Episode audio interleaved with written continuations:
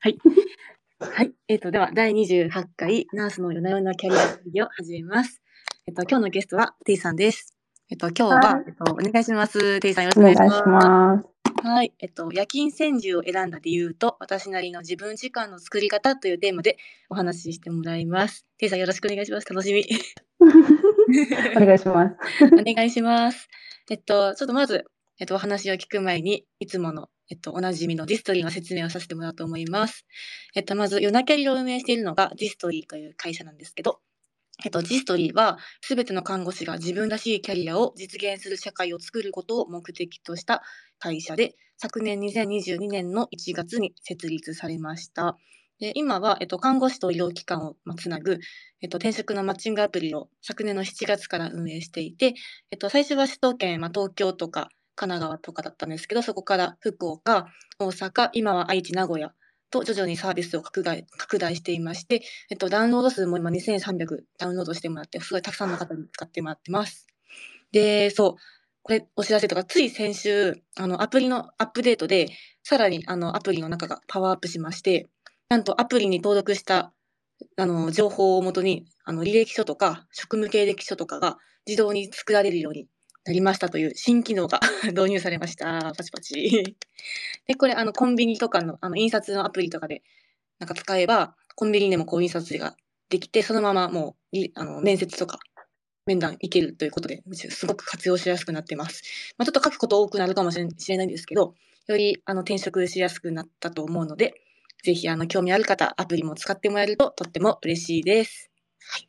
そして、夜なキャリについてなんですけど、えっと、ま、私自身もなんか病院でずっと看護師していた時って、看護師のなんだろう、選択肢ってそう多くないように感じていた私もいたんですけど、やっぱなんかずっと、その、なんだろうな、閉鎖的な空間っていうか、なんだろう、周りのことに触れなかったりすると、なんか選択肢が少なくなる傾向があるなというふうに感じていて、まあ、この夜なキャリアを通じていろんな方のキャリアを知るきっかけになったらいいなと思ってます。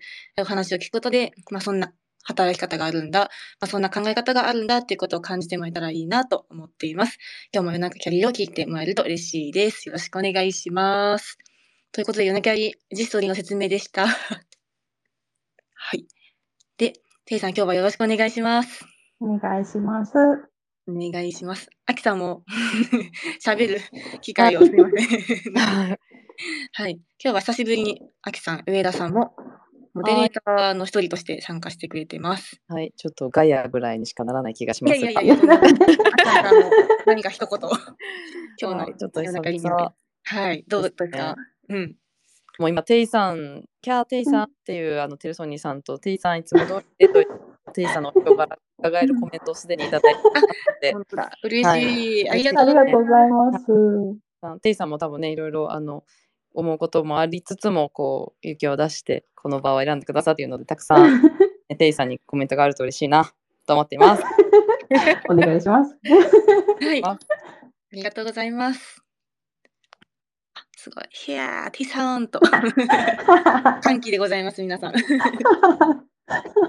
ありがとうございます。もう、テイさんのお話、みんな興味津々って感じですね。ありがとうございます。私も、なんか、テイさんのなんか、この夜勤戦者戦時を選ぶまでの道のりだったり、あの。看護師としてなんかそのバランスよく生きるみたいなところとかもお聞きできたらなと思っています。あ、はい。はい。簡単に、え、ちょっとあきさん入っちゃいます？じゃあ。はい、どうぞはい、どうもありがとうございます。え、ていさん緊張していますか？どうですか？緊張してますよ。そうなんかちょっと言葉数が少ないなと思って。バレた。その通りですよ。はい、もうかなこさんの全然どんどんどんどん進めちゃってください。はい。ということなんで、さい早速自己紹介からちょっとお願いします。はい。えっと、まあ、簡単にちょっと言っていくと、まあ、高校出て、でその後あの病院付属の看護学校に入って、で卒業したらそのままエスカレーターで働いて、で、えっとまあ、ちょっと結婚を考えたときに、勤務ない生活がしたくて、一回急性期離れてて、うんうんうん、でその時に在宅の方に行ってて、えー、そうでもまあちょっとそこが経営不振でちょっと潰れちゃって、えー、ちょっと残念な話なんですけど。うんうん、で、そこで、まあ、そのタイミングで、まあ、まだ若かったんで、いやもう一回やっぱ急性期戻ろうと思って、戻ったのが善意で、うんうん。で、まあ入って、うんうんうんうん。で、多分今日のそのバランスの話に多分なっていくと思うんですけど、一回ちょっとどうしようかなって考えたときに、夜勤専従の働き方選んでみようと思って、うんうんうん。今の働き方になったって感じです。ざっくりですが。ありがとうございます。え、そんな流れがあったんですね。はい。あんまりそう、知らなかったなと思って。多分ツイッターとかにも書いてないので、その辺は、詳しくは。あ、すごい、ここだけの マル秘情報ですね。ありがとうございます。えー、一回在宅行ったんですね。うんうん。えー、そうなんですよ。そうなんですね。病院はどれぐらいいたんですか？在宅の前まで。まあまあ、あの、俺暴行ぐらいと言うと言ってますねうん。あの、詳しく年数と言ったんで。まあでもしっかり多分いやいらっしゃったはい。まあ、俺暴行ぐらいってことに。学べるぐらい。そうですね親孝行で。へええー、在宅行った時なんか違いとか感じました、うん病院と。在宅が、その、まあでも、奉還だけのところには、やっぱ自分の経験値的に全く自信がなくって、そこを選ぶことはできなくて、ちょっと大きめの法人にして、ああいったら外来もやってたり、訪問診療もやってたり、まあおー奉還もあったり、みたいな、こう、幅広くやってはるところに行ってみたんですよ。すごいいろんな訪問看護だけじゃなかったんですね。あ、そうそうそうそう、その医療法人としてまあやってはるようなところに行って、うんうん。ただまあ、一つの分野に限られへんから、うんうんある意味、そう、すごく新鮮だったんですよ。あー確かに楽しそうですね。いだろんな。病棟しか知らんもん。そうですよね。そこで初めて病棟以外の働き方はい。を目のにされたんですね。そうです、そうです。まあ、ええデイサービスもあったから、まあ、デイサービスも行ったし、うんうんあの、左工樹とかも持ってたので、えちょっとまあ、法人としては分かれちゃうんですけど、まあ、別法人にはなるけど、あの、左工樹とかうん、あとまあ、特定とかの、えっと、放課の方をちょっと行かしてもらったりとか、えーまあ、老犬とかもあったんで、まあ結構いろいろや、本当やらせてもらって、すごい。でなんか若い時に、その、いろんなものを見たことが、今の私にもつながってるんですけど、うんうんこう、いろんな世界が本当にあるっていうのをその時に知ることができたんで、まあ、そこでの、まあ、数年間っていうのはすごく大きかったなと思ってますね。へえ、なるほど。いいですね。なんか私も転職した、転職じゃないや、病院辞めた後、はい。いろんなことを、まあ、なんだ同じ法人とかじゃなくて、なんか本当いろんなところに行ったり来たりしてたんですけどう、んうんえ、なんかいいですね。大きい法人だったら、その中で いろんなものが見れる、外来も見れるし、そうですねも。見れるし、施設も見れる。すごくなんか素敵ですね。そうなん、まあそうですね。そこの、まあなんかやり方的にも、うんえっと、まあ組織としては大きかった。その法人としてちょっと法人分けしてるとこもあったから、あうんうんの、会社は変わるんですけどうん、まあでも、そのいろんなところの職種の人とも関わることができたので、うんうん。その介護福祉士さんとかもそうやし、ケアマネさんにしても、法理派の PT さんとかとかも関われたへえ、なるほとど。か、送迎のおっちゃんとも関われたりとあか、なるほど。ちょっと楽しそう。なんかまた違う視点があって。そ うそうなんですよ。だからそういうのも含めて、本当に、あの、ただの医療従事者だけじゃなかったから、うんなんかその、まあ、本当にいい経験したかなっていうふうに思いますね。へえ、そうですよね。なんか医療、はいまあちょ送迎のおっちゃんとか多分、ね、看看護師とか医療従事者じゃないからこそ、多分普通あ、のそうです、こそうです。う視点とか持ってて、うん、なんかそういったところ面白かった。うん、楽しそうですね、なんか。そう、なんかそういう人たちの方が、まあ、うん圧倒的に自分より年上なんですよ。まだ20代半ばの私よりは。そうですよね。だからそその人たちのその人間観みたいなのがあって、うん。人との関わり方とかっていうのも、なんかすごい教えてもらったりとか、あの。ううんん、その病院で患者さんと関わることが、その場での私には当たり前やったことが、うん生活として、利用者さんとして関わっていく。で看護師として関わっていくみたいなのを、その、別の視点で見る方法とかをこう教えてもらったのは、うん意外とそういうおっちゃんばっかだったんですよ。ああ、確かなるほど、なるほど。うんそれはすごく、うん、なんか新しい感じでしたね、私の中では。うんうんうん。へえ、そうですよね。へえ、すごいなんか今コメントでもすごくたくさんいただいてて、はい在宅にいたっていうこと知らなくて驚きの声とかも ありますね。びっくりしました。言ってないんです。言ってない。ここここだけで今言い。ました。即戦力できるようなコムズ君とコメント。いやいやいや。いや、本当にテイさん、ね、お話もしやすいし、多分そういういろんな方と関わってきたからこそ、やっぱはい。お話ししやすいような方になったのかなって今ちょっと感じて。ある意味、なんか揉んでもらったっていうか、その地域に。えー、大変だったことってあったんですかそういういろんな方と関わる中で。そうですね。その、やっぱ訪問診療を、まあ、うんどちらかというと私は、まあ、多く受け持ちをしてたので、うんうん。その、訪問診療とかをしてると、オンコールとかも、まあ、うん。まあ、基本、まあ、ちょっと私らは看護師は基本はしてなかったけども、うんうんでもその、えっと、いわゆる先生の診察をするために、お家とか施設に行ってるけど、うんうん。まあ生活の場に行くから、なかなか思うように診察が進まへんかったりとか、うんうんうん。でも時間の制約とかはあるから、うまくこう、施設さんとかに協力を仰いでいかないといけないとかっていうのがうんうんうん結構大変でしたね。えー、時間の調整というかそういうそう、いいんですね。はい。か結構診訪問診療って短い時間で次々行か。なきゃいけなくってでもまれにやっぱすぐ具合悪いとかそうなんですね人が。多くなるとそこに結構取られて次に行けなくって次の人待たせるとかありますそうなんです。はい。うんうん。え、その調整するのも訪問診療の同行している看護師さんなんですか？そうなんですね。その、えまあ、もちろんうん、えっと、ほいろんな法人さんとかにやり方違うとは思うんですけどうん、私がいたところは、まあ、うん基本的に、その、いわゆる事務って言われる人と、まあうん、ドクターとナースで回ってたので、うんうん。事務さんが、例えば車とかの手配とかをしてたら、こっちでは、その、もうちょっと治療に関することの調整、うん薬剤だったり、その、家族に連絡してもらわなあかん時とかだったら、施設さんにそれを仰いだりとか、で施設の看護師さんにちょっとお願いしたりとかっていう、もうちょっとこうコミュニケーション的なところの調整を看護師がしていくような感じですかね。あなるほど。各所で電話して調整するっていう役割があったんですはい、そう、あ、そうですね。はい。え、自分のクリニックの方に電話したりとか。あクリニック。すごい。家族にも多分電話することもあるし、まあ家族その場にいるけど、なんかいろんなクリニック、施設、なんか各はい。いろんなところと調整しなきゃいけない。大変ですよね。なるほそどう。ですね。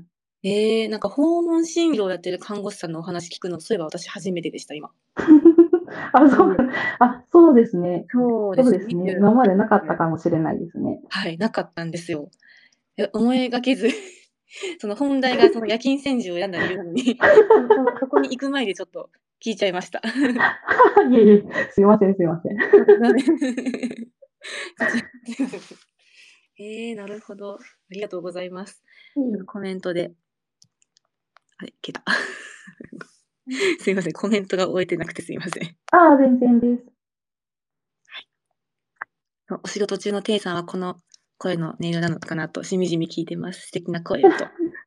ありがとうございます。ねえ、なんか優しそうな声でとても癒されますいね。ありがとうございます。すごい応援ありがとうございます、皆さん。ありがとうございます、みんな。はい。で、そっか、その本診療とかが、その一回在宅、その一回病院辞めた先で経験されたことで、で、はいその後、どんな経緯があって、もう一回急席に戻りたいって思ったのかとか、そこら辺も聞いて大丈夫ですか？あ、全然。はい。あの、まあ、結果的にはそこのその法人さんが、まあ、ちょっとダメになったっていうのはもちろん前提ではあるんですけど、そのまでに、まあ、何年かそこで働いてて。なんか自分の本当にできなさがすごいこう日々感じたんですよ。足りないなって思うところがすごい多く感じてて、うんでもまあ、あのその時にはもう結婚もしたから、その、いてる間に結婚してたんで、なるほど、なんか夜勤ない生活で、まあ言ったら当たり障りなく仕事もできてると思うし、うんうん。別にこのままでいいかなって思ってた時にダメになって、なんか変えた方がいいんかもしれんってなんとなく思って、うんうん。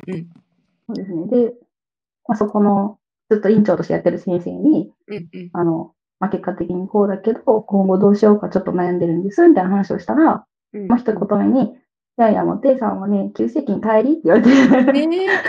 ー なんかやり残したことあるでしょって言われて、なんとなく思ってはいましたみたいな、言ってなかったし、なんかその、何って言われたらもうわかんないんですけどね、みたいな話をしてて、うんうんうん。あもちろんだからリーダー経験も、その教育経験とかもなく急性期出てるから、まあ多分今思えば多分そういうことなんかなって思うんですけど、うんうんうん。なんか戻る。そのと、そうやってこう言われたことをきっかけに背中を押してもらって、で、まあ、急性期に戻った感じですかね。へえ、そういう一声もあったんですね。素敵、はい素敵な先生、うんまあよく見てらっしゃる方だったんですね、本当に。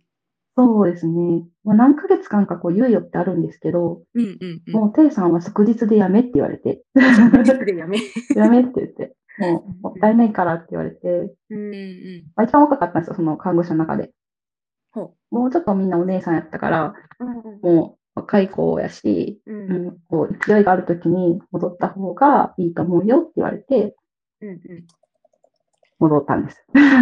えなんか、一回病院から出ると、病院に戻るのってすごく勇気がいるなって思うんですけど。ああ、そうですね。うんううんうんんうん。ん。でもまあその周りの声とか、まあ、自分自身もなんかちょっとやり残したことじゃないけど、なんか病院に戻りたいっていう気持ちが湧いてきたっていう感じですかね。はい。へえ。そうなんるほど。へえ。え、病院選びとかはどうどうやってされたんですか、その後？は、もう、えっと、私新卒で働いたところはもう大病院やったんですよ。うん。看護学校も持ってるような。うんうん。で、さすがにその規模に戻る勇気はなくて、うんうんだって一回離れちゃってるし、まあう、ん。離れる時ももう戻らへんって思ってたんですよ。思ってたけど、うん思ってたけど、まあ、戻るってなったら、やっぱワークライフバランスが取れるところうんうんうん。で、まあちょっとこう、言ったら、ある意味結婚したような人たちがちょっと多いようなところにしようかなって思ってはいたけども、結局まあ普通の規模の、うんうん。まあ中規模ぐらいの病院で、救急も取ってる病院を、なんか選んでましたね。へえ。なるほど。うんそうですよね。なんか、大体新卒で行くところって、こうなんかはい新卒でしか行けなそうなあ、そうですね。ありますよね。私もまあ実際そうで、でも、なかなか戻る勇気ないな思いますね。やっぱ、そうですね。ライフワークバランス取りやすいところって、ちょっと中規模で、ね、なんだろそううんう、穏やかな、なんか超急性期よりかは、はい。なんて言うんでしょうね、二次救急とか三次救急とか、はい。病院だけど、ちょっと。過激じゃないところ。そうそうです、そうです。ね、でもすごい、あ共感しました。で、ね、え、戻ったんですね。えーえ？そう、戻りました。いや、すごいです、その勇気。いや、本当にすごいと思いました。うーん、そうですね。ねどうでした？うんって。だって、え、蓋を開けたらめちゃくちゃ忙しい急性期やったんですよ。違う。びっくりするぐらい忙しくて、救うん急応受件数とかも、もう本当地域で一番行くぐらいの、もうめちゃくちゃ忙しい急性期で、あ それはまたギャップがうんとても大変ではあったんですね。そうですね。それはびっくり。そっちゃ忙しいやんって思って。手に穏やかかなと思ったら。いや、全然全然。いや、なんか、もうめちゃくちゃ、思ってたより、思ってた多分4倍ぐらい忙しくて、えー結構ですよ、4倍は。こんなはずじゃなかったのにって、多分1ヶ月目ぐらいで思ってて、そうですよね。うんでも、なんやろ、なんか、そこでまたちょっとこう、なんていうんですかね、自分の中の急性期が、まあ、根底に急性期やっぱ好きっていうのはあったので、うんうんうん。ちょっと火がついたじゃないですけど、うんまたバリバリやって、うんうん。そしたら気づいたら ICU に行ってました。火がついたんですね。へえまさかの。え？まさかの、気 ?ICU、一番。づいたら ICU に行ってた。えー、ななんで、なんで気づいた わかんないです。なん本当になんでか、なんででしょうね。まあ、でもそれも多分その時の当時の部署長、市長さんとなんか目標管理とか話してる中で、うんうんいや、なんか、テイさんはさ、みたいな、救急とか ICU とか行った方がいいと思うわ、みたいなことを言ったはって。あ、そうですかね、みたいな。うそうんです。で、なんかもう結婚もしてるし、あの、独身でまだこう若い子たちもいるから、そういう子たちがいて、やっぱバリバリ頑張る部署じゃないですかみたいな話をしてたんですけど、うんうんうん。私の時にちょっとやんわり断ったつもりだったんですけど、その次には事例が出たんですよ。そう、上の方が、T さん、救急好きやろみたいな。ICU 合うやろっていう、なんか、あの、そういう目があったんでしょうね、きっと。いけるんじゃないこの。あああね、よく、びっくりでしたね。びっくりですね。そっか。本当です、本当です。ええー、みたいな。え、ええですよね。いや、本当に、はい。うんうん。行ってみて。に行ってました。えー どうだったんですか？え、でも急遽はやっぱ合ってたんですか？じテイさんにとって。そう、まあ、えっと、最終的な評価で言えば、私は ICU はまあ好きで、あの、やってる、その看護とか、もう好きやし、やってることとか、うん、そうやな、やっぱり ICU が一番好きかなって今は思ってますね。うんうんうん。なるほど、なるほど。えー、なんで ICU 好きなんですかって私も ICU が一番好きなんですけど。テイさんはなんで ICU が好きなんですか？なんかね、なんか、まあ、この例えがいいかわかんないですけど、なんかめっちゃ、こっちがアドレナリンめちゃくちゃ出るんですよ。ああ、わかります。そうですよね。なんか、ピン、こうね、やりそうやりそう。なんかい めっちゃ忙しいですけど、うん。もちろんなんか辛いこともあるけど、まあでもそれと同じくらい、やっぱりこう、本当に看護がどんどん見えていくのは、やっぱ ICU かなって私は思ってて、うんうんうんだから、ICU は、まあ楽しかったですね。うん。えー、楽しかったですね。いやー、いいな、ICU。私も ICU に波として、ICU っていいですよね。いや、いいと思います。いいですよね。はい。なんか、一生懸命みんな、なんかこう、一丸となってやっていくぞ、うん、雰囲気とかありますよね。そうですね。はい。チームが、なチームとしてのこう色が濃くなるのはやっぱ ICU ですかね。ああ、そうですね。うん。うんうん。な気はします。あー濃いチーム。いろんな意味で濃そうな。ですね、なんか。うん、そうですね。うんへえ。ですので、全然本題の 夜勤専従に。すいません。ここから、でも ICU って夜勤じゃないじゃないですか。もうばっつががっつりなんだろう。昼も夜も。はいはい、やっ。ていくと思うんですけど、それはなぜ、なぜというか、どれぐらいやったんですか、ICU は。結構長くされたんですか？あ、そうですね。長かったですね。全然最初の病棟より長いです。ええで、まあ、何年かも働いて、うんうん。で、ただまあそこの ICU も、まだまだこう成長段階で、結構立ち上げにあの関わってたんですね。一。般からの移動やったんですけど、そうなんですよ。うんうんうん今まで人が移動しても、そうんの定着したことがなくて、へえ。で、もう外部からその中途として来た ICU のスタッフしかいなくて、うんで、まあ組織としてちょっとこう立ち上げたいみたいなところに私がポンって行って、で一般の看護師が見るその、何がわからないとかが、ICU 育ちの人にはわかんないんですよ。そうなんだこっちのわからないが。そうなんですよ。当たり前だから、その人たちにとっては。だか、うんら、どういう教育をしてほしいとかっていうのをこうどんどん上げていって、まあみんなでこう作っていくみたいな。っうんうん。ていうのを、まあ結構その前の ICU の時に結構やってきてて。もちろん自分も勉強もしたし、うんうん。お互い勉強ですよね。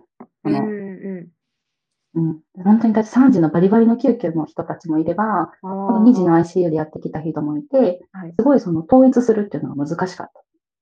そうですね。そう、うん。で、その中で、まあ、増改築もあったりして、ベッド数増えたとか、こう、大きくなっていくって時に、うん。まあ、私が入ったもんやから、いろんなこう、整えていくところをみんなと一緒にやっていって、うんうんうん。で、もちろんちょっと外にも出させてもらったりとかもして、うんうんうん、まあ、いろいろやってみて、まあ、結構やりきったなっていうところもあったのもあって、うんうんうんでちょっとやめようかなって思ってたんですよ。うんうのも、ちょっと疲れたのもあったし、うんうんうんうん、とにかくなんか、こう、なんですかね、家庭での、その、うんイライラが増えたことがすごく嫌だって自分の中で。そうですよね。そうもそうなんですよ。うんそうなんです。それが、なんか自分の中でうんもう、本当に嫌で、だからなんか、あの、これはバランスが取れてないってことだから、まあ一回ちょっと本当にリセット何かしらかけないとって思った時に、に。うんうんうん。うん、移動するっていう選択肢は私の中にはなくて、その時に。うんうんうん。だったらもう、やめて、ちょっと、まあ、これやったら、もう一個、最後のチャンスだと思って、大病院に行ったのと思って、うんうんうん。そうなんですよ。だから、それで転職しようって思って、で、転職をしたのが今の病院なんですけど、へえ。あ、なるほど。そんな経緯が。そうなんですよ。なんかいきなり常勤の、わあの雇用で入って、うんその若い子たちと同じようにはやっぱり、多分ちょっとしんどいなって思ったんですよ。うんうんうん。そりゃそうですよね。ちょっと難しいなと思って、その二十歳そこそこのことは一緒にはちょっとうんバックダッシュするには自信もないし、うんうん安いってちょっと雇用形態も変わるので、うんうんちょっとこう、一歩引いたところから始めれるし、うんうんまあそのまま良ければ、上金に上がったりとかって雇用形態変えていくこともできるから、うんうん夜勤専従を選ぼうかなっていうのが一番の理由ですかね。ああ、なるほど。そっか。ちょっと遠くから組織を見そうです自ね。分がこう直接回さなくっても、まあ、ある意味その本、その本業としてしっかり昼も夜もやってる料金さんたちがはい。組織を作り上げていくところのちょっとお手伝いみたいあ、そうです、そうです。本当にちょっと遠巻きで見てるみたいな。な。うんうんうんうん。だし、まあ、あの、気に入ったらね、契約をちょっと夜勤専従からもうちょっと踏み込んだところに変えてっていうこともできる。あ、結構柔軟に。こう、うん、相談でしていけるような感じなんですかね。そうなんですよ。だから、ある程度こう、期間は決められてて、更新するとか、そう、更新しないとはいか、で、こう、どうするみたいな、その後だから上金に上がるのか、このままの今の雇用形態でもう半年続けるのかみたいなのを、うんうんうん。こう、時期が来たら選べるんですよ。へえ、続けるか変えるか、まあ、別にいくかっていうはいと。ころで、あ、いいですね、契約期間があるっていうのは、なんか考える時間になりますね。そうですね。うんうんっていうのは、うん、まあ、まあ年齢的なものもあり、うん。お互いに必要じゃないかなと思うんですよ。そうですね。なんか夜勤ってはい体にきますよね。やっぱり。ああ、ううんん、うん。私でも夜勤、嫌いで最初に在宅行ってますけど、今は夜勤全然好きなんですよ。そうなんですね。そうです、全然好き。うんうんうん、今は全然。うん。ねえ、夜夜勤専勤行けます従はどんなところがいいんですか？まあ夜勤自体。でやっぱりあれですよね。ある程度リズムがつくんですよ。お逆に。逆になんかミックスで働いてた時の方が、うんうん。やっぱりなんか連勤、連勤、その、連直とかした後に、うんいっぱい休み入っただけで、また日勤が続いてとかうんで、うん。うん。なんか、リズムが結構狂いやすかったんですよね。ああ、確かに。整えなきゃいけないですね。いきなり日勤から夜勤やったけど、また日勤のリズムに戻すなんて。はい、そうなんですよ。それを、本当にしんどい。うんうん。なんかこう、夜勤だけに逆に言うと、ちょっとこう、もう、ある程度体が慣れてくるっていうか、うんうんうん。だからあんまりそこまでしんどくはないですかね。へえ、そうなんですね。でもなんかちょっとわかる気もしてて、私も夜勤がすごく嫌で在宅行ったんですけど、はい。やっぱり夜勤やったら、夜勤も悪くないなって思う自分を発見したりするので、なんか夜勤イコールちょっと嫌だっていう気持ちがある時ってあるじゃないですか。ああ、そうですね。うん。意外一周回って、なんだろう、考え、やってみると意外と合うっていうのもありますね。はい。あります、あります。ありますね。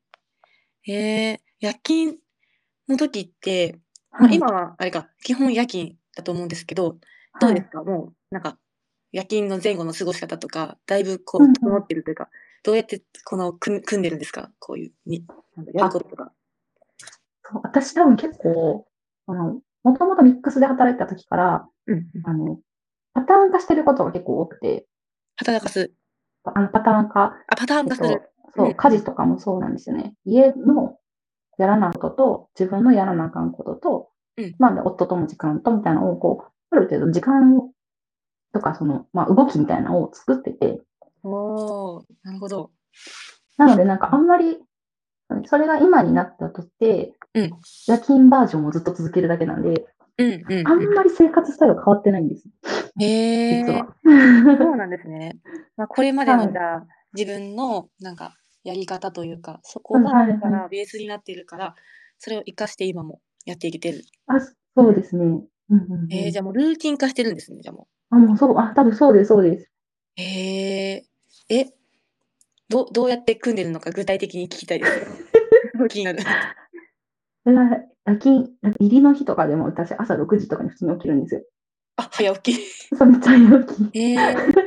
で、そこから、うんうんうんもう、大体決まってて、うん例えばそう、で、もう起きて、その洗面所に例えばもう洗濯回すとか、おうそのまま歯磨きして、自分ちょっと着替えてとか、うんうん。で、着替えて、リあのリビング行ったら、飼ってる近所にみんなにご飯あげて、いるのを見ながらお花の水あげしてみたいな、こうなんかえ？ー同性で決まってるんです。お花に水あげて、はい。だから、だからいですねしてみたいな。。具体的なやつ。お花に水。映画朝の。そうとそうやってみたいな。そしたらそのままその掃除、戻って手を洗ったら次の掃除に入ってとか、って言ってる間に、あの、ご飯、お弁当とかを、あとまあ夫の夜のご飯とかを作らないといけないから、うんうん全部終わった後にそれが始まって、みたいな、なんかそういうのをこう、だいたい8時までに終わってることが。8時まで終わってるんですか、今の全部。かっそうです。こいい。なんか、いいの。すごくないですか？大体決まってるんですよ。すごい。えー、ペイさんのルーティン。そう、ルーティンなんですよ。すごい30分ぐらいこうぼーっとしてコーヒー飲んでとかしたら、うん。まあ最近までちょっと学生してたのもあったんですけど、うんうん。その時やったらもうそこから12時まではもう自分の勉強の時間って決めたら、はい。何の科目をどれぐらいやるかっていうのを半年間の間に計画立ててたんで、え。ー、そうそれを自分の勤務に当てはめて割り振りしてるから、まあ今日はこんだけやらなあかんからってそれにも集中してやるみたいな。うんうんで、ある程度時間が経ったらもう12時には絶対寝るって決めてるから、うんうん12時から寝てみたいな。えー、なるほど。これ夜勤前の。そうです。すごい勉強になります。え、えーそれこんな、こんなん参考になるか分かれへんけど。なりますよね。すごいですよね。すぎ、すごすぎる。え、これやっぱルーティン化して、その計画が立ってるから、うんなんかその、よく、ちょうどよく生きていけそうな感じ。え、でも、そうオヌさんも今、なんかすごいストイックと驚きの声とか。え、すごいですよね。皆さんもなんかすごいって言って。えー、そう、ありがとうございます。えー、なんか、多分当然のこと、テイさんにとっては当たり前なんですけど、私から聞いたら、あなるほどって今、大発見。すごい。いいですね。それちょっと参考にしそうですね。たいですね、夜勤するときの。えー、12時に寝て、え夜勤って大体4時、え、5時ですか？始まりが。えうちちょっと早いのであ、ら、うんうん。4時には始業なんですよ。あら、早いですね、じゃあ。うんそう、早いので、だから2時に起きて、うんうんうん。まあ、そこから30分ぐらいで、まあ、シャワー浴びて、出かける用意して、うんうんうんうん。で、出勤してみたいな感じで今はやってるんですけど、なるほど。えー、ストイックですね。寝る時間2時間だったんですけど。で、2時間、もうなんか十分30超えてからあんまり長く寝れなくなって、その仮眠が。うんうん。若い時、新卒の時とかはもう一生寝れてたんですけど、うんうんうん。一生寝るっていうのがなんかできなくなってきて、寝れなくなってきたですね。そう寝れなくなってきて、うんうんうんうん。だからまあ時間がもったいないから、うんうん。っていうので、今の多分スタイルになっていった感じですかね。へえ。あ、でもいいですね。なんか無理に寝ようとして寝れなくっていうよりかは、どうせそんなの寝ないなら全部やってしまおうみたいな。振り切ってここでる。パッてやっちゃえみたいな。へえ。参考になります、すごく。う んえーでも分かる気がして、全然寝れないですもん。私、本当に。うん寝つきが悪い。昼間やっぱ寝れないから。そうですねそ。うですよね。いいですね。うんうんうんうん。へえ。で、仕事に行って、はいえでも早いな、2時に起きて、準備して、えでも4時ぴったりにはもういるんですよね。前、前、あ、だいぶ早く行ってるかもしれない。前残業は、やはり、前残業はしてますね。まあ大事な。ないとちょっと不安になりますよね。そうですね。で、今特に一般病棟の夜勤戦時なので、うんうん。あの、情報収集の量がやっぱ全然違うんですよ。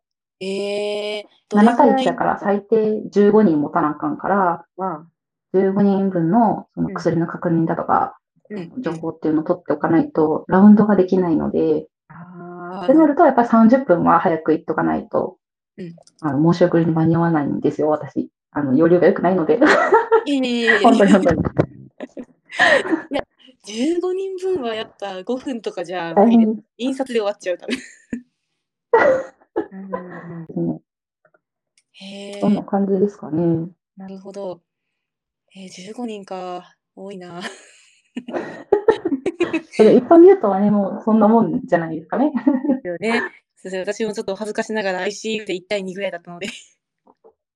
ICU の時はそこまでね、うん、見さなくても、で、あれですけど。多くても4人とかじゃないですか、休憩中にもらっていて。あ、そうですね。15はい人の情報収集、大変ですね。それ多分皆さんもやってると思うんですけど、きっと。そうですね。多分、皆さん持たれてると思います。皆さん多分持ってると思います。はい。すごいなぁで、夜勤が始まるんですね。はい。あーすごいなえなんか、すごくストイックというか、分刻みで、こう、ね、いや、で、これが、その、うん。仕事をしたい自分と、うんうん。そのやっぱ家庭があるってところの、そのバランスを取らないと、うんうん。あの、お互いのために良くないと思うんですよ、夫婦としても。うんうんで、別に働いてくれって言われたわけじゃなくて、うん自分で、自分がどういう生き方をしたいかを考えたときに、仕事を続けたいって思ったから仕事をしてるわけやし、うんうん。特にうちはその子供がいないから、別うんにその、お金がどうとかってわけでもないかったりするんですね。うんなるほど。でも、自分は働きたい。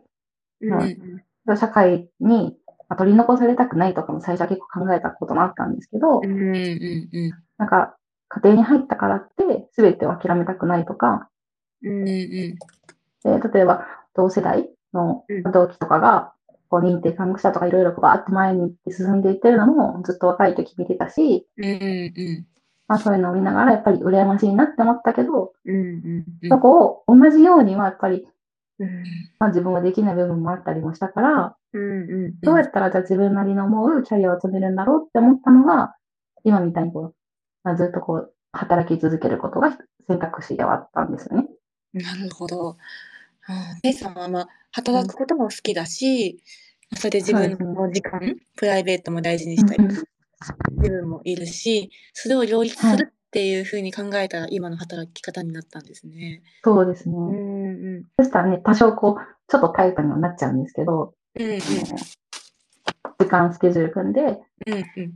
まあ、旦那さんが帰ってきたいってもうお家は作っておきたいのはまあ前提としてあるので、うん。素敵それをこう考えながらみたいな。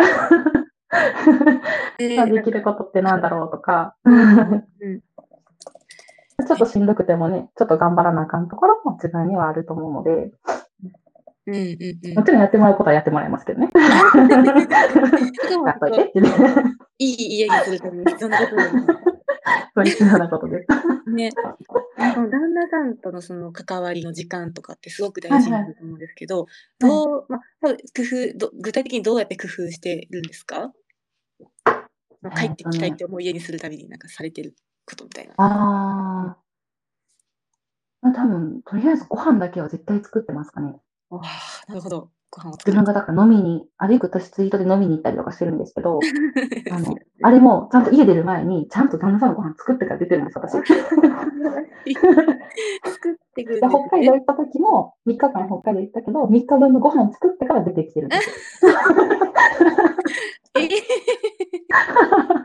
本当に。えー、3日分のそれがうそうですよ。だからもう重労働。本当。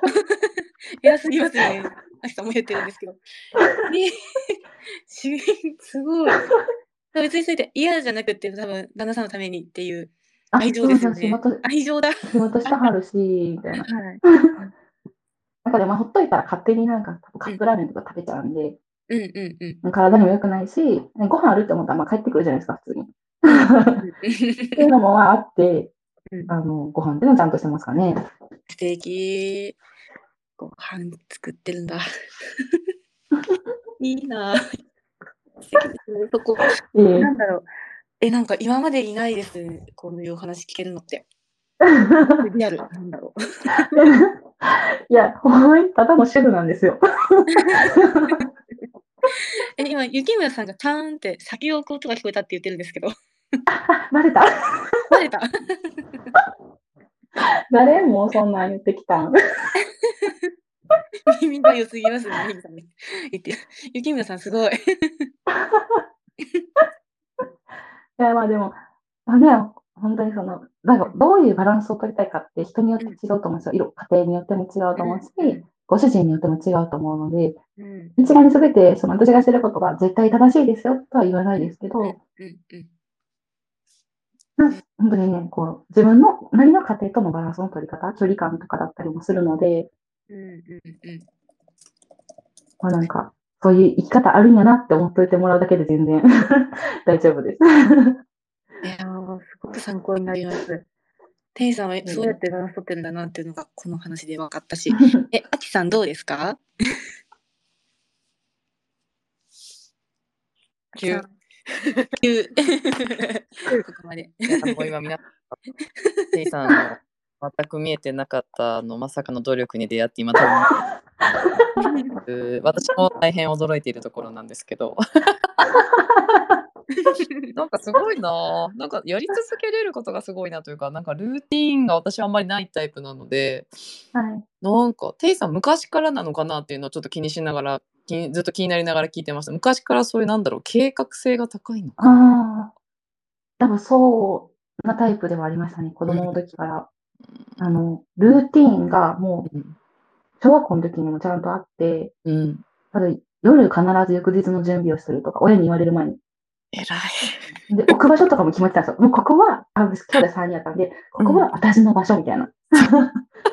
かわいい、絶対もうみんなもうここに私のもの以外置かないで、みたいな。うんでも、私も男兄弟だったから、もうね、プレゼンされてるんで、もうそれにすごいイライラして。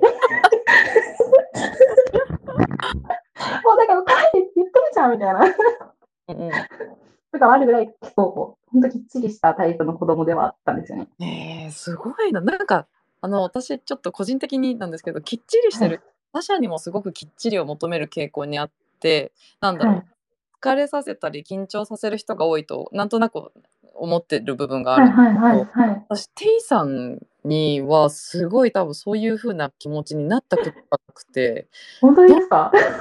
なんだろう、自本分自分に課す基準と他人への許容度が結構違うのが面当白いえーというか、なんか意識してることあるんですか？意識。ああ。なんやろまあ、その、夫に関して言うならば、うん。あの、店舗で言うと、私と夫多分全然違うんですよ。へえ本当にタイプ、その、なんていうか、まあ、育った環境も全く違うのもあって、うんものすごくのんびりマイペースさんなんですよね。へえ。だから逆に、あの、もう本当自分と人は違うっていうのをずっと思い続けてはいるんですよ。夫との関係性の中では。ことな多分私の思う何時何分の電車に乗りたいから、うん何時何分にお家を出たいっていうのは伝わらないんですよ。うん。っていうぐらい、まあ、そのタタイプは違う。時間感覚とかは全然違うので、うん。うん、なんかそれを多分ベースにあるじゃないですか。うんだってずっと一緒にいるようなことなので、ってなると多分人に対しても同じようにはなるかもしれないです。へえ。もしくは、あの人よりマシって思うかもしれないです。そっかなんかすごいテイさんなんかテイさんとこう話して心地いい人とか多分バランス感覚って今日皆さんお話聞いてる中ですごいなんかななんだろうなって捉えてる方多いと思うんですけどなんか自己と他者のなんだろう関わりに私すごい学びが大きかったかも。えなんかーなんですけど。はい。なんかありがとうございます。今日なっちゃったな。皆さん質問とかないですか？今日すごいコメントいっぱいいただいてるので、ありがとうございます。ね、なんか質問とかいただけると嬉しいな。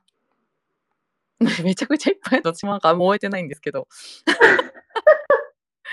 いや、あの、ね、あの、ネギさんが、あの、なんだっけ、モーニングルーティンって確かにモーニングルーティンだ、これってなって。これどうこれるモデルさんもう、モーニングルーティン。私多分モーニングルーティンの動画とか撮ろうってなったら、うん多分すぐフェードアウトしちゃうんで。専属のカメラマンがいますね。事故ではできないです。いや、なんか、テイさんの高さをめちゃくちゃ感じたな、私。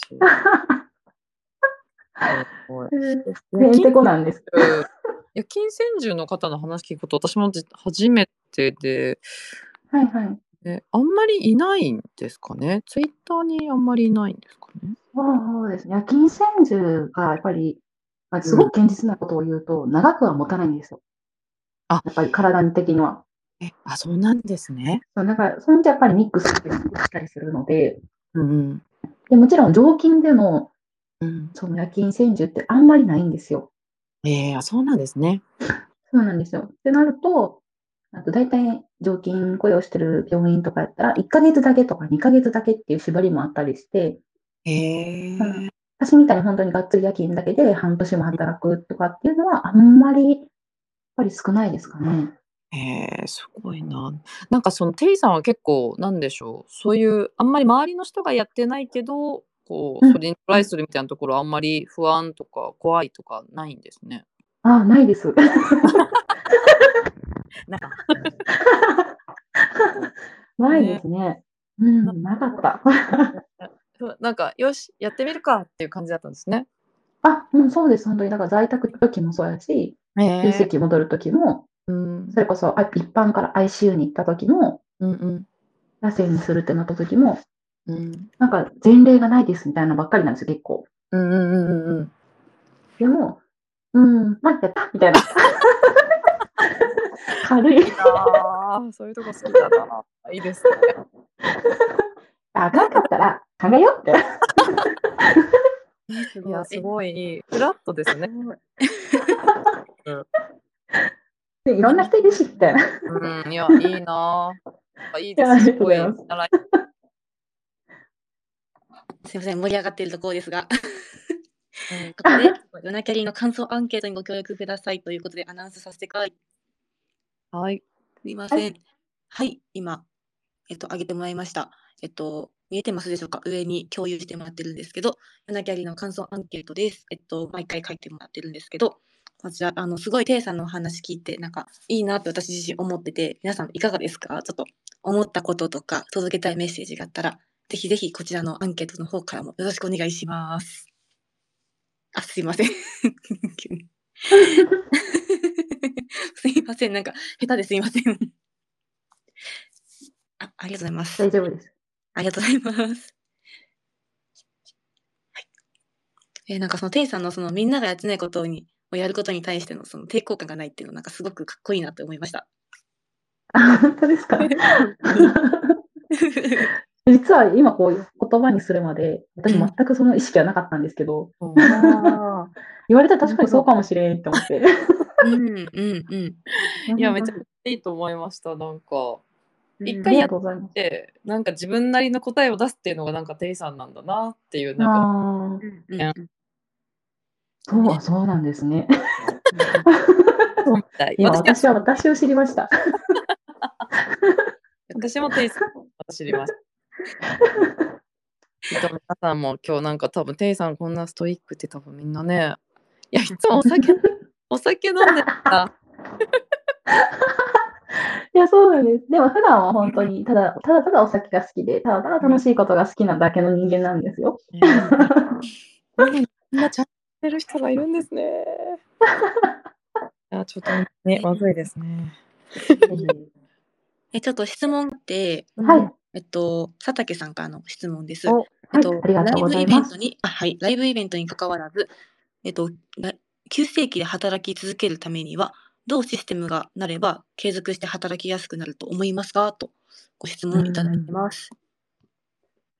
そうですね。まあ、結構働き方改革とか、今、まあ、どこの病院もしてはいってるので、10年以上前に比べると随分良くなったとは思うんですけど、うんうんでも、まあ、結局、休みが取れないとか、残業が多いとか、あの時間外とか、その休みに出てこないといけないことが多いっていうのは、やっぱりちょっとライフイベントに関わることを言うならば、かなりしんどいんですよ。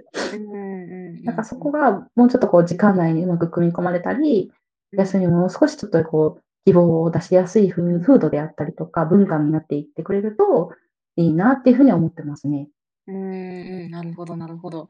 やっぱ休みをエンジョイするからこそですよね。仕事も続けられるっていうのはありまそうですね。はい。うんうんうん。なるほど。休みが取りやすくなるっていうところですね。